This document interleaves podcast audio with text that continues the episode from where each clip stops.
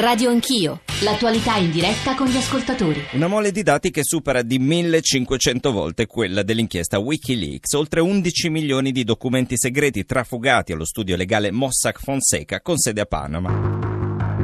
Li hanno battezzati i Panama Papers, documenti che svelano di una quantità enorme di denaro nascosta in un paradiso fiscale, quello dello Stato dell'America Centrale, appunto. La storia inizia tra i lussuosi grattacieli di Panama City, nella sede dello studio legale Mossack Fonseca. L'informatore ha iniziato a far uscire il materiale nel 2015, inviandolo poi al quotidiano tedesco Sueddeutsche Zeitung, che a sua volta lo ha condiviso con 107 testate di oltre 70 paesi. Per l'Italia c'è il settimanale L'Espresso. Hanno studiato più di 1 milione di documenti, scoprendo lo schema di offshore e scudi fiscali che Mossack Fonseca avevano organizzato per i loro clienti, presidenti, VIP, criminalità organizzata, stati canaglia. Il padre dell'attuale premier britannico Cameron, la famiglia del leader cinese Xi Jinping, il re dell'Arabia Saudita, il presidente ucraino, quello argentino e degli Emirati Arabi Uniti. Sergei Roldugin, amico d'infanzia del presidente Putin, violoncellista di talento ma soprattutto fedele custode di segreti inconfessabili. E coinvolti fino al collo ci sarebbero fra gli altri l'attuale ministro dell'economia Ulyukaev, il portavoce del Cremlino Dmitry Peskov, il vice ministro dell'interno e alcuni governatori. Ci sono poi anche banche italiane che ricorrono spesso nei documenti. Unicredit avrebbe avuto relazioni d'affari con lo studio panamense per la gestione di circa 80 società offshore. Sono invece 40 le sigle con sede a Lussemburgo, alle isole Seychelles, oltre che a Panama, che fanno riferimento a UbiBank. Poi ci sono i grandi dello sport, come la stella del calcio Messi, l'ex presidente UEFA Platini o il pilota di Formula 1 Jarno Trulli. Fra gli italiani 800 in tutto. Luca Cordero di Montezemolo, titolare di una società chiamata Lenville, secondo i documenti filtrati. Oscar Rovelli e Giuseppe Donaldo Nicosia, latitante dal 2014. Primi nomi di quella che senza mezzi termini è stata definita la più grande fuga di documenti di sempre. Sono le 8.37, benvenuti all'ascolto di Radio Anch'io, buongiorno da Giorgio Zanchini. La copertina mi pare spiegare in buona parte la vicenda di cui cercheremo di occuparci questa mattina, una vicenda obiettivamente di grande spessore. Sono cadute le prime teste, lo sapete, il primo ministro islandese Gunnlaugsson, il premier britannico Cameron è sotto attacco, l'espressione è un po' forte, ma sui giornali inglesi la sua posizione viene indebolita e legata anche adesso a una crescente possibilità che Brexit diventi davvero una prospettiva realistica. Cameron in difficoltà, la cerchia dei Le Pen in difficoltà. Noi nella copertina abbiamo dato le notizie che però hanno bisogno di molte spiegazioni, lo dico perché dagli ascoltatori mi sembra che arrivi soprattutto questo, una domanda di chiarimenti, di domande, che cosa è legale, che cosa è illegale, quali strumenti hanno gli stati nazionali a fronte di fenomeni, di pratiche che sono facili da un certo punto di vista ma soprattutto sovranazionali. Sono già state aperte inchieste da parte di procure italiane, c'è una lista, ci sono persone già, alcuni nomi li abbiamo fatti, ma insomma altri ne dovrebbero arrivare nei prossimi giorni, quindi i Panama Papers sono destinati a fare molto rumore, ad avere molte conseguenze nei giorni a venire. I nostri riferimenti per raccogliere le vostre domande, ma non solo, anche le vostre riflessioni, c'è una rete di possibilità, anzitutto il numero al quale mandare i vostri sms e i whatsapp, inclusi i whatsapp audio, è 335 699 2949, c'è l'indirizzo di posta elettronica che è radioanchio@rai.it, c'è l'account su Twitter che è Radio Anch'io e che ci permette anche di essere ripresi da Periscope, e c'è infine la possibilità di postare su Facebook. E già stamane sono arrivati una serie di post in cui in sostanza si pone una questione che sui giornali campeggiava in questi giorni: perché non c'è nessun americano, perché non c'è, gli americani sono sostanzialmente assenti da questa lista, e soprattutto una linea difensiva nei confronti di Putin e della cerchia del potere del presidente russo. Io saluto anzitutto il nostro viceministro dell'economia e delle finanze Enrico Zanetti, buongiorno e benvenuto. Buongiorno, grazie per l'invito. E poi Leo Sisti, che è membro dell'International Consortium of Investigative Journalists, che è anche direttore esecutivo dell'Investigative Reporting Projects in Italy. È stato citato l'Espresso nella nostra copertina. Lui è il giornalista dell'Espresso, l'unico italiano che se ne sia occupato in questa rete, che ha lavorato per un anno. Sisti, buongiorno, davvero benvenuto, perché stamane ci deve spiegare moltissime cose. Buongiorno a voi. Allora, grazie. Io però vorrei partire da Enrico Zanetti per due domande secche. Allora, Che cosa può fare il governo italiano? Che cosa accadrà alle persone, agli italiani che sono in quelle liste? Potrebbero esserci conseguenze sulla voluntary disclosure, cioè la riapertura per i termini di adesione. Vice Ministro Zanetti. Il governo direttamente non deve fare nulla, nel senso che in questi mesi e anni ha già fatto moltissimo proprio come azioni di contrasto ai paradisi fiscali, andandone a scardinare alcuni a noi più vicini come la Svizzera e altri, dove il segreto bancario è sostanzialmente un tema superato, andando a stipulare convenzioni ulteriori contro le doppie imposizioni e per i controlli con altri paradisi fiscali più lontani che ancora sono in parte opachi ma meno di un tempo. Quello che oggi chi oggi deve lavorare e sta già lavorando alacremente è naturalmente la nostra amministrazione finanziaria, a cominciare dall'Agenzia delle Entrate, che è chiaro che acquisirà questi dati. Peraltro, quando ci fu la vicenda della lista Falciani c'erano dubbi sulla utilizzazione. Sì, non la interrompo, Vice Ministro, le rido subito la parola perché ieri sera avevamo preso un mezzo accordo per ospitare stamane Hervé Falciani, stiamo cercando di raggiungerlo stamattina, ma insomma lo dico solo per gli ascoltatori a titolo di cronaca. Cioè, sì. Ai tempi di quella lista c'era stato tutto un dibattito anche in giurisprudenza, le decisioni dei tribunali, se era utilizzabile o meno una documentazione acquisita in modo irrituale ai fini degli accertamenti tributari. Oggi è pacifico che può essere utilizzata, ci sono state anche sentenze della Cassazione. Quindi appunto l'Agenzia delle Entrate è chiaro che si attiverà, il materiale è prezioso. Cosa succederà a chi è in quegli elenchi? In automatico nulla, perché non è che certo al 100% chi è lì può essere considerato un evasore, ci possono essere anche situazioni legittime per cui qualcuno aveva dei rapporti a Panama. È chiaro però che è inutile che ce la raccontiamo. La maggior parte sono evasori. Questo è il punto. No, diciamo non tutti, ma di certo è ridicolo dire pochissimi. Una quantità probabilmente tutt'altro che marginale avrà situazioni da chiarire come con la nostra amministrazione finanziaria, e le sanzioni sono molto molto forti in questi casi di evasione. Sì, lei stesso e l'Agenzia delle Entrate avete usato espressioni tipo sono dolori per chi verrà trovato se c'è un punto. Questo è poco ma sicuro, ma sono anche le forme di evasione veramente più detestabili, odiose, verso le quali credo che nessun contribuente onesto abbia la benché minima pietà. Lo dico perché gli ascoltatori riprendono, in realtà anticipano l'ultima frase da lei pronunciata, cioè sono situazioni veramente odiose e l'ennesima conferma scattano quelle dinamiche, quei meccanismi di odio sociale, perché si dice, i ricchi e potenti sono spesso parassiti sociali, e questo poi l'effetto di e talvolta è vero però, questo è il punto. Ma per carità, talvolta è vero in ogni sfaccettatura della vita umana, in ogni dinamica sociale. Talvolta però è veramente importante come parola da inserire, perché quello che è inaccettabile quando si dice tutte le banche rubano, tutti i professionisti rubano, tutti, cioè la logica con cui spesso in modo populistico distruggiamo pezzo per pezzo la nostra società, la nostra coesione sociale, anziché ricordare che per fortuna in ogni ambito la maggior parte di noi cerca di lavorare onestamente, è proprio sbagliata. Chiaro che ci sono varie situazioni in cui si utilizzano i paradisi fiscali, che altrimenti non esisterebbero, per nascondere e blindare ricchezze sottratte al fisco o addirittura guadagni illeciti frutto magari di corruzione e quant'altro. È la forma di evasione ovviamente più difficile da stanare, ed è proprio per questo che il nostro governo è quella sulla quale si è concentrata con maggiore forza, perché era dove eravamo in assoluto più indietro. Questo è un fatto, incidentale, è un regalo informativo che vedrete che verrà che ora ci faremo spiegare nel dettaglio da Leo Sisti. Zanetti, l'ultima domanda, le chiedevo della riapertura dei termini di adesione della voluntary disclosure, che come è andata? Quanti soldi ha dato al paese? Mettiamola così. Ovviamente sono ancora in corso i conteggi, perché sono in corso le procedure che dureranno tutto quest'anno, però è andata direi bene, nel senso che ha dato delle risorse importanti, nell'ordine di circa 4 miliardi, anche se, ripeto, questo dato, lo dico con chiarezza, è ancora un dato che deve consolidarsi alla fine di tutte le procedure. In 30 secondi che cos'è la voluntary disclosure, Zanetti? La voluntary disclosure è stato l'ultimo tentativo che è stato dato per far capire a sta gente che era il caso uscissero, proprio perché continuavano a cambiare in modo le regole contro i paradisi fiscali, e lo abbiamo fatto non con una formula di condono come si fece in passato con gli scudi, ma prevedendo che si dovessero pagare il 100% delle imposte che si andavano ad autodenunciare, più anche un pezzo di sanzione. Mi dica dei termini di adesione, della riapertura? No, francamente in questo momento non è affatto all'ordine del giorno.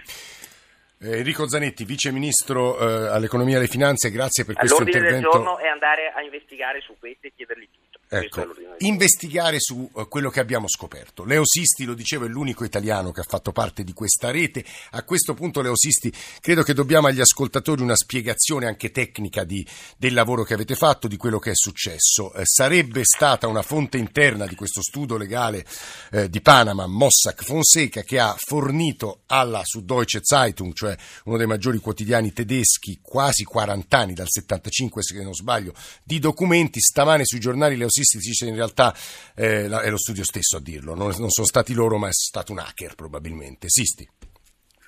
Ma io questo non lo so, so soltanto che un anonimo così ha contattato il Sueddeutsche Zeitung e poi è successo quello che è successo in altri casi, vale a dire il quotidiano tedesco ha accettato di accogliere questi file, però bisogna spiegare anche tecnicamente che cosa è successo dopo. Vale a dire, non è facile, anzi è difficilissimo addentrarsi in questi gigabyte che sono veramente, hanno prodotto poi 11 milioni e mezzo di documenti.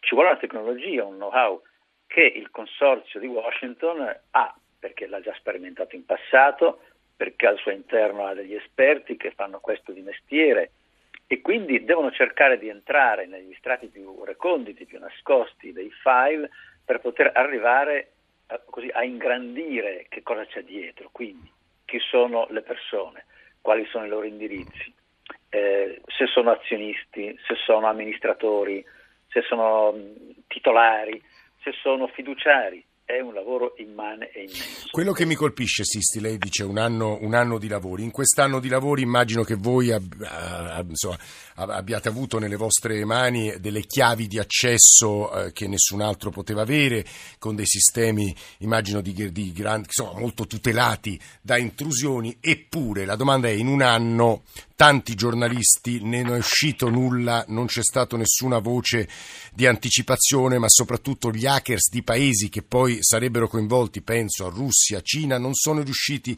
a mettere le mani su quei documenti. È un elemento che mi stupisce, Sisti. Ma direi intanto vuol dire che abbiamo lavorato bene. No, quello figuriamoci. Non tanto io quanto quegli esperti che hanno creato delle barriere che non consentissero a terze persone di entrare. Devo dire che però il sistema è stato molto rigido, vale a dire, temendo fughe di notizie, è stato fatto una sorta di decalogo, vale a dire, è vietato spifferare, è vietato dire qualunque cosa sull'iniziativa di Panama. Faccio un esempio, un giornalista ungherese, ai lui, che ha detto sì, un giornalista ungherese che fa parte di questo network e che partecipava ai Panama Papers, e durante una conferenza che tra l'altro si è svolta a Milano, io non lo sapevo ma mi è stato raccontato dopo, ha raccontato ai commensali, sapete che stiamo facendo qualcosa su Panama. È stata riferita la cosa al centro di Washington e questo tizio ha ricevuto una reprimenda, cioè è stato minacciato di essere cacciato, e poi è rientrata la cosa e non si è più saputo niente. Anch'io mi meraviglio che ci siano state fughe di notizie, però evidentemente la cosa era talmente importante e chi partecipa a questa indagine, cioè i giornalisti che partecipano a questa indagine, erano veramente persone per bene e quindi hanno evitato di parlarne con chi che sia. E questo è stato un grande risultato perché nessuno sapeva che cosa sarebbe uscito. Senta Sisti, venerdì sull'Espresso uscirete, non so se con la copertina, ma con credo nuove rivelazioni. Lei mi pare che sia stato anche convocato in procura, che ci sono nomi nuovi, se può rivelarceli rispetto a quelli che abbiamo già letto sui giornali e detto nelle nostre trasmissioni, nei nostri giornali radio, Sisti? No, non lo posso dire per ovvie ragioni, perché noi intanto stanotte abbiamo lavorato fino alle 3 alle 4 del mattino, quindi siamo anche un po' stanchi, però abbiamo fatto 14 pagine, sarà la copertina del prossimo numero, ci saranno nomi eccellenti e anche una certa lista di nomi meno importanti, meno conosciuti, ma che comunque... La sua impressione, ecco, ci sta dicendo delle cose importanti, Leo Sisti, giornalista dell'Espresso, fa parte della rete che ha scoperchiato questo enorme numero, anche dal punto di vista fisico, enorme numero di documenti, 40 anni di lavoro. Ecco, lei diceva ci sono nomi eccellenti, anche nomi sconosciuti al grande pubblico. Da quello che ha capito e da quello che ha letto, dentro ci sta l'evasione fiscale, sono soldi sottratti al fisco italiano, sono soldi provenienti da quali tipo di attività? No, io mi riallaccio a quello che ha detto il vice ministro Zanetti. Bisogna dire chiaro e tondo che avere un offshore non vuol dire commettere un crimine, un reato. Quello che conta però è questo, che con la normativa che è entrata in vigore dal 2013, sono cambiate le cose, vale a dire, si tratta comunque, avendo un offshore, di detenere un'attività finanziaria all'estero, e questo va dichiarato. C'è un modulo speciale, una casella che va riempita, come sa chi fa la dichiarazione dei redditi. Perché questo? Perché un giorno l'amministrazione finanziaria ti dice: scusa, ma cosa hai fatto con quell'offshore? Ha prodotto dei profitti? Oppure no? Ce lo vuoi spiegare? Dopodiché si entra nel ramo sanzioni puramente tributarie se, diciamo, i fatti sono minimi. Se invece i fatti sono più gravi, si sfocia in campo diciamo criminale, ed è diverso. Quindi è una sorta di attenzione che uno deve avere nei confronti di chi fa un offshore. Ora io mi domando, ma perché uno deve fare un offshore? Per magari comprare una casa in Svizzera? Questa è la vera domanda, Leo Sisti. Perché uno deve farlo? Evidentemente nascondersi la fisco, non c'è altra soluzione. Quindi se uno lo fa sa benissimo che cosa sta facendo, e quindi lo deve dichiarare al fisco. Mi dispiace, ma questo è quello che va fatto, lo fanno tutti, le persone normali, perché allora soprattutto gli eccellenti non lo vogliono fare. Questa è la vera domanda, e quindi la risposta è sempre quella: c'è un tentativo di elusione. No, Sisti, la interrompo per un secondo, ci stava ascoltando anche Enrico Zanetti e ci sono molti ascoltatori in attesa, ma siamo riusciti a raggiungere su Skype Hervé Falciani. Hervé Falciani è l'informatico che lavorava nella sede di Ginevra della HSBC e ha consegnato alle autorità una lista di 100.000 clienti da più di 200 paesi che hanno depositato più o meno 100 miliardi di dollari nei forzieri del colosso bancario svizzero. C'era nella lista, in quell'elenco dei nomi, anche qui di primissimo piano, da sovrani a cantanti notissimi a motociclisti, c'erano anche gli italiani Valentino Rossi e Flavio Briatore. Hervé Falciani parla anche italiano, italo-francese. Lo ringraziamo molto per essersi fatto raggiungere, davvero grazie Falciani. Grazie a voi, è un piacere. È sorpreso dei documenti che sono stati resi, dei Panama Papers, o immaginava, anche dopo che le sue denunce e gli esiti delle sue denunce, che quelle pessime pratiche continuassero, Falciani? C'erano già tante evidenze su Mossack Fonseca, e basta solo osservare che la banca che tiene più conti gestito da impresa creata da Mossack Fonseca e HSBC. Dunque diciamo che più di tutto è la storia di 14.000 intermediari che sono dietro di Mossack Fonseca, e anche la storia del KYC, Know Your Customers, perché tutti quegli intermediari fanno che alla fine, come lo ha dichiarato già Mossack Fonseca, non si sa, e loro non sanno chi è dietro. E quello tante volte è vero per tutti gli intermediari. Tutti mettono la responsabilità di sapere chi è dietro della società se da un'altra parte. Dunque, davvero il punto importantissimo in questa diffusione di questi oltre 11 milioni di documenti, e che la storia degli intermediari è la storia davvero di queste gigante rette che alla fine non si può vedere niente di preciso. Ecco, questo è il punto, Falciani. Dopo le sue denunce, lei tra l'altro è indagato dal governo svizzero per rivelazione di segreto industriale, credo viva in Francia, non a caso si fa raggiungere su Skype. Falciani, è soddisfatto degli esiti delle sue denunce? A che cosa hanno portato? Continua sempre, anche in Italia qualche settimana fa sono passate tante cose. Diciamo che più importante anche a livello di quello che succede è che poco a poco la gente prima può vedere che non è difficile evadere o evitare, e non parlo della vita di tutti i giorni, certo, parlo degli imprenditori, sì. È molto facile, ci sono industrie che permettono quello. Evidentemente sono stato condannato all'unica cosa che è spionaggio economico, sì. Perché rivelando come funziona questa industria, è l'industria che dunque oggi diviene un conoscimento più esteso, più più naturale, e per quello lo vedo molto positivo. Anche quel caso oggi raggiunge una nuova e dà una nuova occasione di capire per tutti che è molto facile e che è solo una volontà politica che può fare, che possono cambiare, però non fuori, evidentemente, a casa. Hervé Falciani ha detto un paio di cose credo significative che sono state ascoltate da Enrico Zanetti, perché, dice Falciani, qualche cosa è cambiato anche dopo le mie denunce. Questi Panama Papers potrebbero contribuire, sui giornali anche dichiarazioni da Obama in giù, diciamo così, ci vuole una volontà politica internazionale perché gli Stati-Nazioni da solo non ce la fanno, c'è stato un G20 su questo, ci sono stati dei provvedimenti, ma mi pare che le pratiche continuino. Però Zanetti, è troppo facile evadere, dice Falciani. Guardi, che continuino è fuori di dubbio, e francamente esisterà sempre probabilmente qualche paese canaglia dal punto di vista fiscale e finanziario che cercherà di fare leva su questo per avere una sua appetibilità rispetto ai contribuenti del resto del mondo. Il compito dei paesi evoluti come il nostro è quello di fare squadra per restringere sempre di più il campo, e in questi anni finalmente è successo. Il nostro governo è stato assolutamente attivo nel raccogliere i frutti di questa azione, che è ovviamente un'azione internazionale condotta anche dall'Italia, ma ovviamente non solo dall'Italia. Abbiamo, come ricordavo, intanto smantellato nel vero senso della parola il segreto bancario nei paradisi fiscali più vicini, come la Svizzera. Anche se ho letto, Zanetti, ci sono quattro giurisdizioni che non hanno preso nessuno impegno ancora per lo scambio di informazioni. Panama, Vanuatu, Nauru e Bahrain.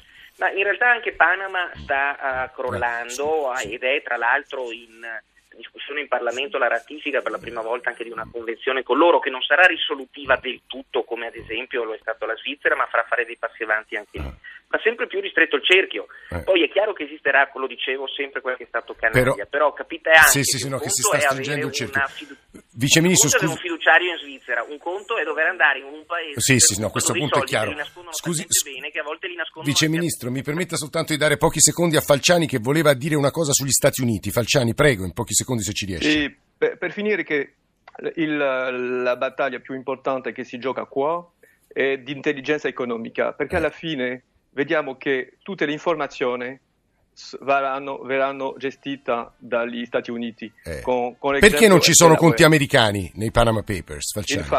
Infatti l'elemento centrale è che questa pressione, che è positiva per tutti, però fa che le imprese domani non si creeranno non più in Panama, sino nel Delaware e negli altri paradisi sotto il controllo americano degli Stati Uniti. E questa è un'osservazione importante di Hervé Falciani, che ringraziamo molto, così come ringraziamo il viceministro Zanetti. Leo Sisti aprirà con noi la seconda parte con gli ascoltatori. Adesso il GR.